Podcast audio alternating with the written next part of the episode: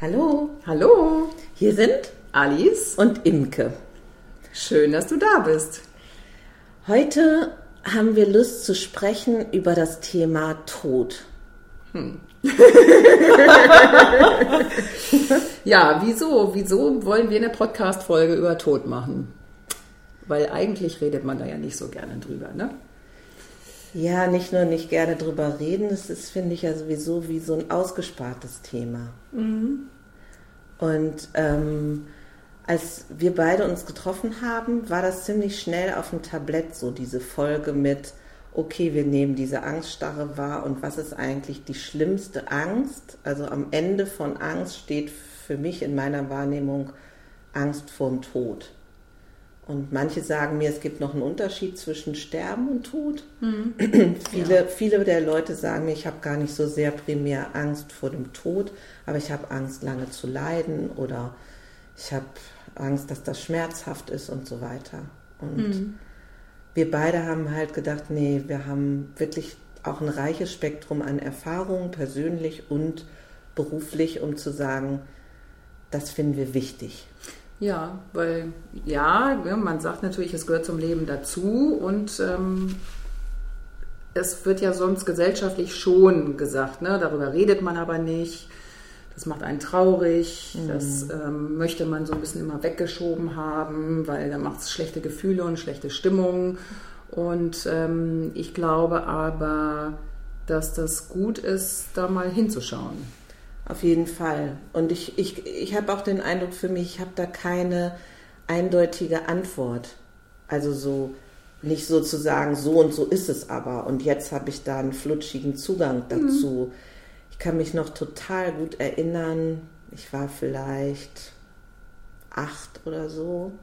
In dem Alter, abends beim Einschlafen, ich hatte immer solche Eindrücke von, oh Gott, dann liege ich da, da unter der Erde und dann werde ich von Würmern aufgefressen. Das hat mir richtig zu schaffen gemacht. Ich habe sonst nicht so einen so einen Zugang zu Albträumen oder so gehabt. Und ich weiß, dass meine Eltern, dass ich das erste Mal erfahren habe, dass die wie nicht so befriedigende Antworten für mich hatten.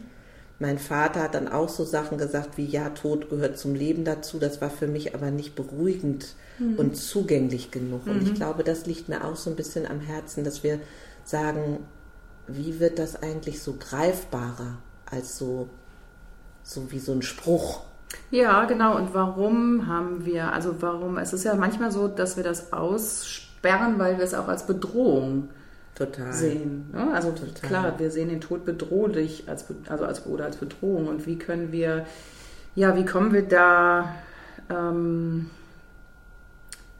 an das Thema ran, sozusagen? Ja. Und äh, was ich halt, was ich halt ganz dieses, kennst du das von Jim Knopf? Wie, wie heißt er da nochmal? Der Riese mit dem Riesen? Herr Turtur. Herr Turtur, der genau. Scheinriese. Genau, der Scheinriese. Ich weiß nicht, äh, ob, du das, ob, du, ob ihr das kennt, aber ähm, da ist es ja so, dass der, ähm, ich weiß jetzt gar nicht mehr, ist das Jim, Jim Knopf oder irgendwer geht Mhm. ja auf den Riesen zu und je näher er kommt, umso kleiner wird der Riese. Und Mhm. das glaube ich halt, dass wir so eine Bedrohung als kleiner empfinden, wenn wir in der Nähe sind oder wenn wir sie mal durchlebt haben oder mit ihr konfrontiert worden sind, weil dann merken wir, ist ja gar nicht so schlimm oder ist ja nicht, wir haben es überlebt oder wir haben geler- gelernt, damit umzugehen oder das anzunehmen, zu akzeptieren.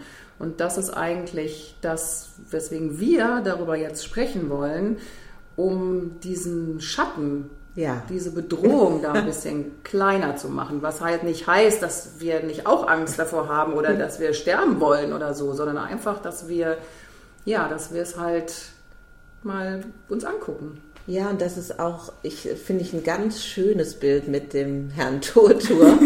ähm, das ist, äh, da, ich finde auch, dass Dinge oft durch mehr Greifbarkeit sowie an Bodenhaftung gewinnen und nicht mehr so verschwommen sind oder so. Und ich finde das schön, wie du das gesagt hast mit diesem, ähm, dass wir jetzt sterben wollen oder so. Ich, für mich ist es weiterhin so, dass Vergänglichkeit ist ein Thema, mit dem ich immer mal wieder bin. Ich kann mich erinnern, als ich jünger war, war das gar nicht so in meinem, überhaupt in meinem Sinnesfeld oder so. Da hatte ich so ein Gefühl von, ist ja unendlich so nach vorne. Und ich weiß, zum ersten Mal war das mit 40, dass ich so dachte, hm, also bestimmte Träume, wenn du die wirklich erleben möchtest, dann jetzt so wie ran an den Speck, so. Mhm. Und, ähm, und je älter ich werde, so rückt das ja so wie statistisch betrachtet näher. Mhm. Und ähm, ich finde es ganz gut, mich so wie damit zu beschäftigen und eben nicht so, oh Gott, oh nein, und die statistische Erwartung und jetzt Klappen runter oder auch so, ich habe bei manchen den Eindruck, dass auch älter werden so eine Bremse ist, aber vielleicht können wir über hm. das Thema Altern auch nochmal hm. sprechen, aber so, wie kann das gelingen, dass das so eine, so was Handhabbares wird? Ja, das ist spannend, dass du das sagst, dass du mit 40 damit angefangen hast, dich damit so auseinanderzusetzen, weil bei mir war es anders. Ich bin relativ ja, jung, aber so mit 20 ist meine Großmutter gestorben. Mhm. Und ähm, das war ein wahnsinniges Erlebnis für mich, weil wir auch, also ich war dabei, als sie gestorben ist. Und es war, äh, hört sich vielleicht jetzt paradox an, aber das war ein schönes Erlebnis. Mhm. Es war deswegen schön, weil meine, meine, meine Großmutter ganz friedlich eingeschlafen ist mhm. und ähm, wir auch als Familie bei ihr waren und ähm, nachdem meine Großmutter gestorben ist, sie ganz friedlich aussah, also fast mhm. lächelnd und das war mhm. für mich so bewegend und tiefgreifend. Ja. Damals habe ich das gar nicht so gecheckt, dass mhm. das doch so eine Wirkung auf mich hat. Das mhm. merke ich jetzt erst, wenn ich mich auch wieder jetzt mit dem Thema, wie du sagst, mit ne, ein bisschen älter dann ähm, beschäftige, aber dass es doch eine Wirkung auf mich ähm, gemacht hat und mir auch ein Stück weit die Angst genommen hat vorm Sterben, weil ich das halt als sehr friedlich empfunden habe. Auf jeden Fall. Also und ich, bei mir war das interessanterweise auch meine Großmutter. Meine mhm. Großmutter, die eine war schon ziemlich alt, die ist über 90-jährig gestorben. Und ich kann mich erinnern als Kind, ich weiß nicht, ich bin da nicht so gut drin, aber vielleicht war ich so elf oder sowas.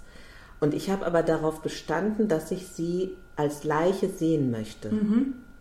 Also ich war nicht im Moment des Sterbens dabei, aber danach. Und meine Eltern waren da so, ja, bist du dir sicher? Und das ist hm, herausfordernd mhm. und so weiter. Und ich wusste aber so wie im Innern, ich will das. Mhm. Und ich kann mich sehr erinnern, dass ich das wie gar nicht mit so einem Schreck und so betrachtet habe, sondern eher auch mit so einer Neugier. Ach, mhm. guck mal, die Haut fühlt sich ganz kalt mhm. an und dass ich trotzdem irgendwie sehen konnte, das ist aber meine liebe Oma mhm.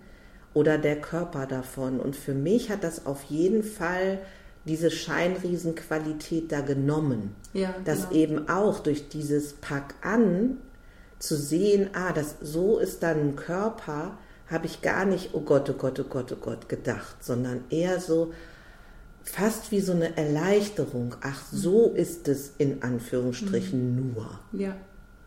Ah, interessant, dass wir da so eine mhm. ähnliche ja. Erfahrung haben.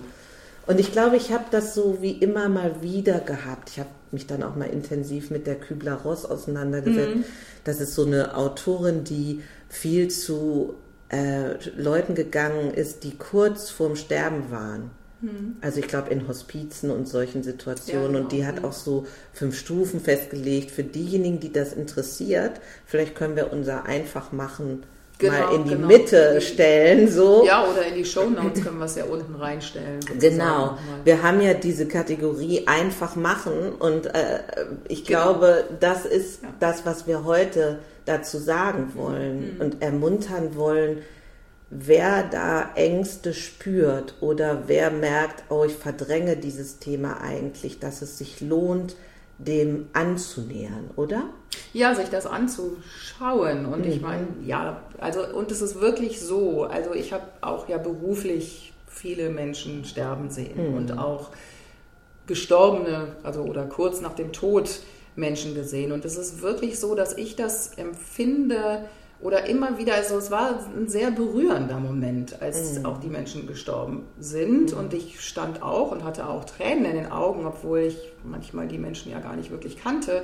Aber es war ein sehr berührender Moment, fast, ja, hört sich jetzt ein bisschen heilig, hört sich jetzt vielleicht nee, ein bisschen verstehe ich schon.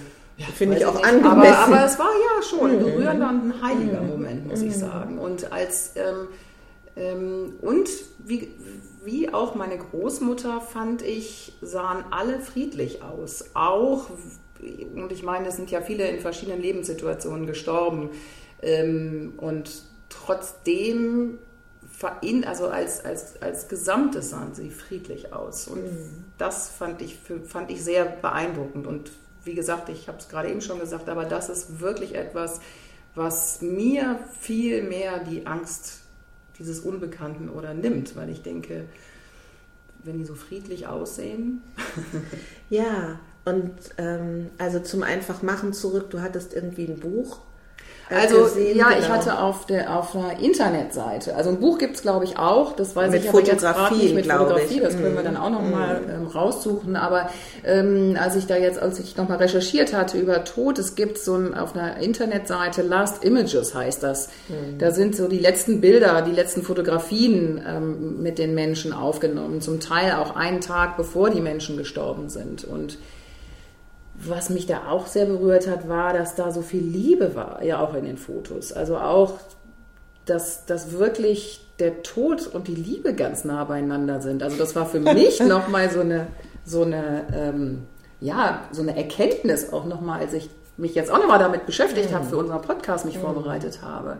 Und das fand ich schon, also das war mir auch noch nicht bewusst, dass Tod und Liebe so nah sind eigentlich und was das doch auslösen kann. Ich meine, Familien kommen zusammen, wenn jemand stirbt und alte, ja, vielleicht alte Fäden oder so, alte, also Fäden meine ich jetzt nicht mit dem Faden, sondern alte Streitereien, so mhm.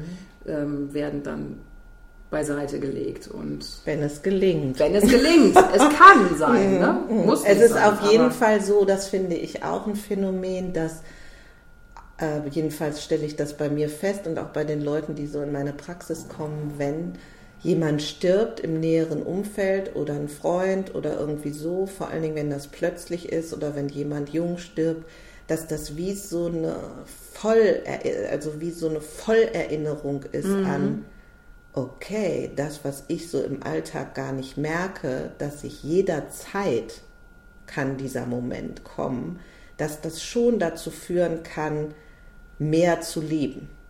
Ja. So, und das find, fand ich auch irgendwann gut. Also das ist ja ein Riesenthema, Tod und Sterben und wie ist man damit und woran glaubt man. Ähm, ich kann da auch gleich gerne nochmal, und das würde mich für dich auch interessieren, wie du das siehst. Also mhm. Also ob es für dich mhm. da sowas gibt.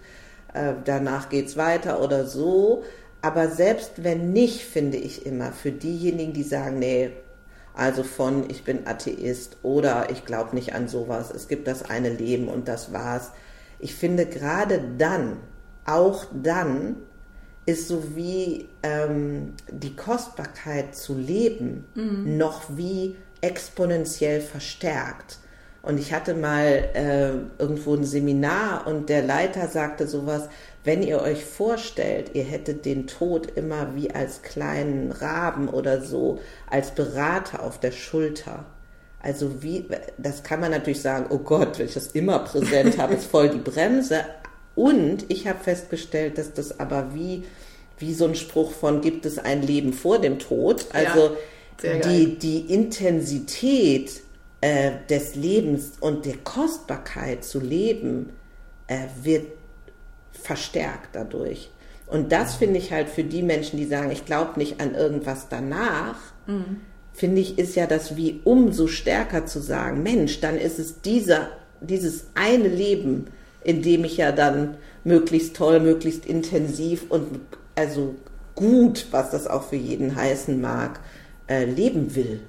Ja, vielleicht macht es auch gar keinen Unterschied. Also, für, also ne, auch wenn man nach, nach was, den, den, das Leben nach dem Tod, aber weil es, ja, was du sagst, das finde ich super. Es erinnert uns wieder ans Leben und dass das Leben endlich ist. Was meinst du mit, vielleicht macht es keinen Unterschied? Wer man, äh, ob man jetzt daran glaubt, ob nach dem Tod noch hm. was anderes kommt oder nicht. Nee, ich glaube, ich, ich glaube bloß, ähm, ich glaube, dass das Menschen hilft. Also das ist ja was sehr Persönliches, wie man das sieht. In meiner Auffassung ist es so, dass, dass etwas, was bleibt, also ich habe den Eindruck, es gibt wie einen belebten Körper und einen wie unbelebten Körper. Und dieses, was den Körper für mich jetzt wie belebt macht, das ist meine Sicht, ganz deutlich nochmal gesagt, äh, scheint mir so wie, als wäre das, wie auch immer man das nennen mag, das will ich jetzt nicht benennen, aber es scheint mir in, in meiner Logik am logischsten, dass ich als Wesen entscheide, ich komme in diesen Körper und ich gehe vielleicht auch dahin zurück. Mhm. Ähm, so und ich weiß, und, und das finde ich ist eine Unterstützung. Mhm. Also auch mit diesen Ängsten und so weiter zu sagen, nee, das ist gar kein, kein äh, Ende. Ja, das, das, das, das ist genauso denke ich das auch. Ich meine, mhm. was ich auch interessant finde, ist ja diese Nahtoderfahrungen. Mhm. Und das nimmt mir zum Beispiel persönlich auch so diese Angst mhm. oder nimmt mir was Angst, weil mhm. die ja oft erzählen, dass sie im Licht waren, dass es oft positiv ja auch empfunden worden ist, mhm. diese Nahtoderfahrungen. Also nach meiner Kenntnis. Es gibt mhm. bestimmt auch äh, andere.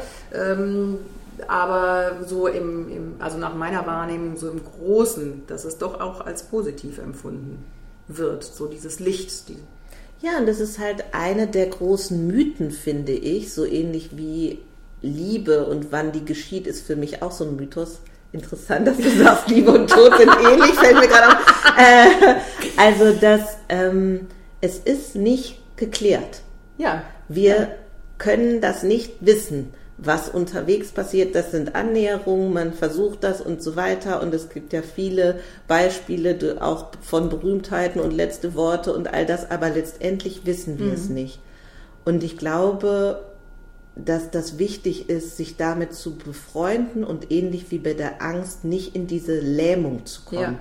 Weil den Eindruck habe ich oft so, es wird so vermieden und so ähm, irgendwo hingepackt, aber das ist, glaube ich, nach meiner Wahrnehmung eine große Illusion, weil das ist der Versuch, wie auf etwas, was eine Dräng Dringlichkeit hat, wie so ein, äh, wenn man einen Topf kochen lässt und man versucht unbedingt den Deckel drauf zu ja. halten oder so, das funktioniert nicht auf Dauer nach meiner Erfahrung. Ja, es funktioniert nicht, weil wir ja doch damit konfrontiert werden, in welcher Art auch immer. Mm. Ob es unsere lieben Menschen sind, die wir verlieren, ja. also verlieren, ja, kann man auch nochmal wieder, ja. ist, also verliert ja. man die Menschen wirklich. Ne? Aber ja, in dem Moment empfindet man das ja so. In, ja. in dem Moment ist das so. Dass man, Und das ist ja unwiederbringlich, das weiß man ja auch. Und das ist ja das, was einen dann so traurig macht. Genau. Und das ist ja auch, ähm, ja, und wir können uns dem ja gar nicht entziehen, weil jeder Mensch diese Erfahrung macht, in welcher Form auch immer. Ich glaube, wo du das jetzt sagst, habe ich Lust, dazu noch eine Episode zu ja. machen weil ich finde, ich sage oft, für mich ist es dann nicht mehr schlimm, mhm. wenn ich tot bin, mhm. aber äh, aus der Erfahrung zum Hinterbliebensein, ja. da finde ich, das lohnt sich richtig ja. nochmal, oder? Hast du da ja, ja, zu? da habe ich total ja, zu. Ja. Weil das ist auch nochmal ein Riesenspektrum mit dem Trauern und was es leichter macht und was es schwerer macht und so weiter und so weiter. Insofern. Ja, das ja, machen. Das lassen, machen wir gerne. Ja. Hast du noch irgendwas zum Thema Tod? Ich muss auch mal gerade überlegen, ob mir noch irgendwas am Herzen liegt. Also im Grunde genommen vielleicht wie die Perspektive drauf zu versuchen, anders zu betrachten. Zum Beispiel meine Mutter, die ist 79 jetzt. Und die, finde ich ganz cool, sagt seit ein paar Monaten oft diesen Satz, dafür habe ich keine Zeit mehr. also sprich für irgendwelche Nicklichkeiten, für irgendwelche unwichtigen Sachen, sagt sie, dafür habe ich keine Zeit mehr. Und das fand ich so großartig, mhm. diese, diese Zunahme an Gewichtung von angesichts der Kostbarkeit von Leben. Ja. Und das ist der eine Aspekt und der andere Aspekt, wirklich zu sagen, nähert euch dem an. Ich habe auch eine Patientin gehabt, die sagte, ich habe so viel Angst vor dem Tod und ich merke, dass wenn die Todestage meiner Eltern sind, das ist ganz schlimm für mich. Und die hat dann so eine Ausbildung gemacht fürs Hospiz. Wow. Und ist wirklich, und sagt sie, sie hat damit so viel Frieden gemacht und hat ja. so viel in dieser Annäherung an dieses befürchtete Thema hat es viel mehr Selbstverständnis gewonnen. Und das würde ich mir wünschen, mhm. so dass es das Tod wirklich mehr zum Leben gehört und dass wir das sehen können in der Natur, jedenfalls hier bei uns mit den Jahreszeiten werden und vergehen und dass trotzdem viele Ängste und Unruhe, Stimmungen und sowas alles das auslösen ja. kann. Das hat meine Großmutter übrigens auch gesagt. Als ich, das war vor, sie gestorben ist, sind wir im Garten gelaufen und hat sie gesagt, guck mal, die Blumen, die blühen, verwelken und sterben, das ist der Lauf des Lebens. Und das mhm. fand ich auch nochmal ganz interessant, weil mhm. du das mhm. gerade angesprochen hast. Mhm. Und was du, und dann können wir eigentlich direkt auch überleiten, was ich nämlich super finde, deine Mutter, wo du gerade deine Mutter angesprochen okay. hast. Ähm, ja, ja, die ja. Helden der Wochen. Ja. Sehr der Woche. Sehr Woche. gelungene so. Überleitung. da, da, da, genau, unsere Helden der Woche sind nämlich die älteren, die ja. alten Menschen gerade, ja. für die es bestimmt nicht einfach ist oder nicht bestimmt, sondern ganz sicher auch nicht einfach ist.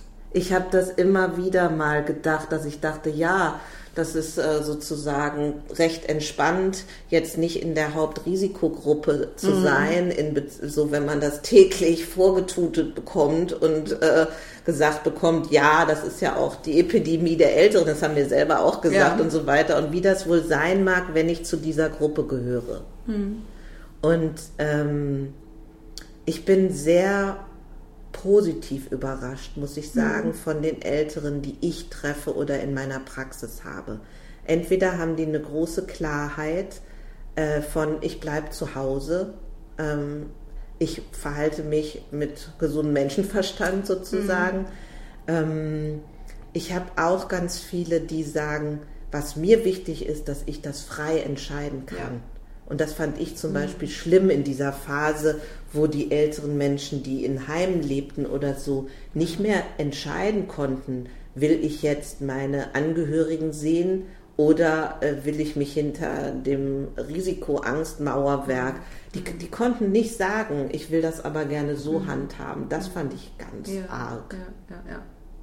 Das glaube ich auch. Das habe ich auch so empfunden, ähm, dass das schon bestimmt sehr schwierig gewesen. Ja, und es gibt ja auch so Freigeister. Ich habe eine Frau in meiner Praxis, die kam mitten in der Krise am Anfang, letzt, also im Frühjahr letzten Jahres mit 78 in meine Praxis. Das fand ich schon bemerkenswert, so ungefähr. Alle, die in der Altersklasse waren, waren noch mal vorsichtiger und haben alles Überflüssige sozusagen mhm. gestrichen. Und die kam neu in meine Praxis und war so, ja, so, ich habe schon andere Sachen erlebt, Flucht und was weiß ich nicht. Äh, und die sagte zum Beispiel nach zwei Monaten, sie langweilt sich zu Tode, mm. weil die sonst, keine Ahnung, als grüne Dame in Krankenhäusern mm. unterwegs ist, sich an einem Tag in der Woche in der Tafel engagiert, weil sie gesagt hat, in meiner Nachbarschaft, diese jungen Familien, ich war früher Erzieherin, ich könnte super die Kinder betreuen und so weiter, das darf ich jetzt alles nicht. Also es gibt ein riesiges Konglomerat genau. von Aspekten, die wir uns vorstellen können und die, die zu dieser Gruppe gehören, können auch gerne noch weitere erzählen. Jedenfalls wollen wir ja. sie ausloben, oder? Den ja, Fokus auf, auf sie richten und sagen, dass sie wichtig sind und äh, wert und geliebt und so weiter. Ja, absolut. Ja, ja. damit sind wir Super. am Ende der heutigen genau. Episode angekommen und ähm, hoffen, dass du Freude dran hattest. Genau, dass wir einen kleinen neuen Einblick, vielleicht einen neuen, neuen einen Tick oder so einen neuen Anstoß ja. geben konnten. Und sagen und Tschüss. Sagen, tschüss. Bis, bis zum nächsten Mal. Tschüss. tschüss.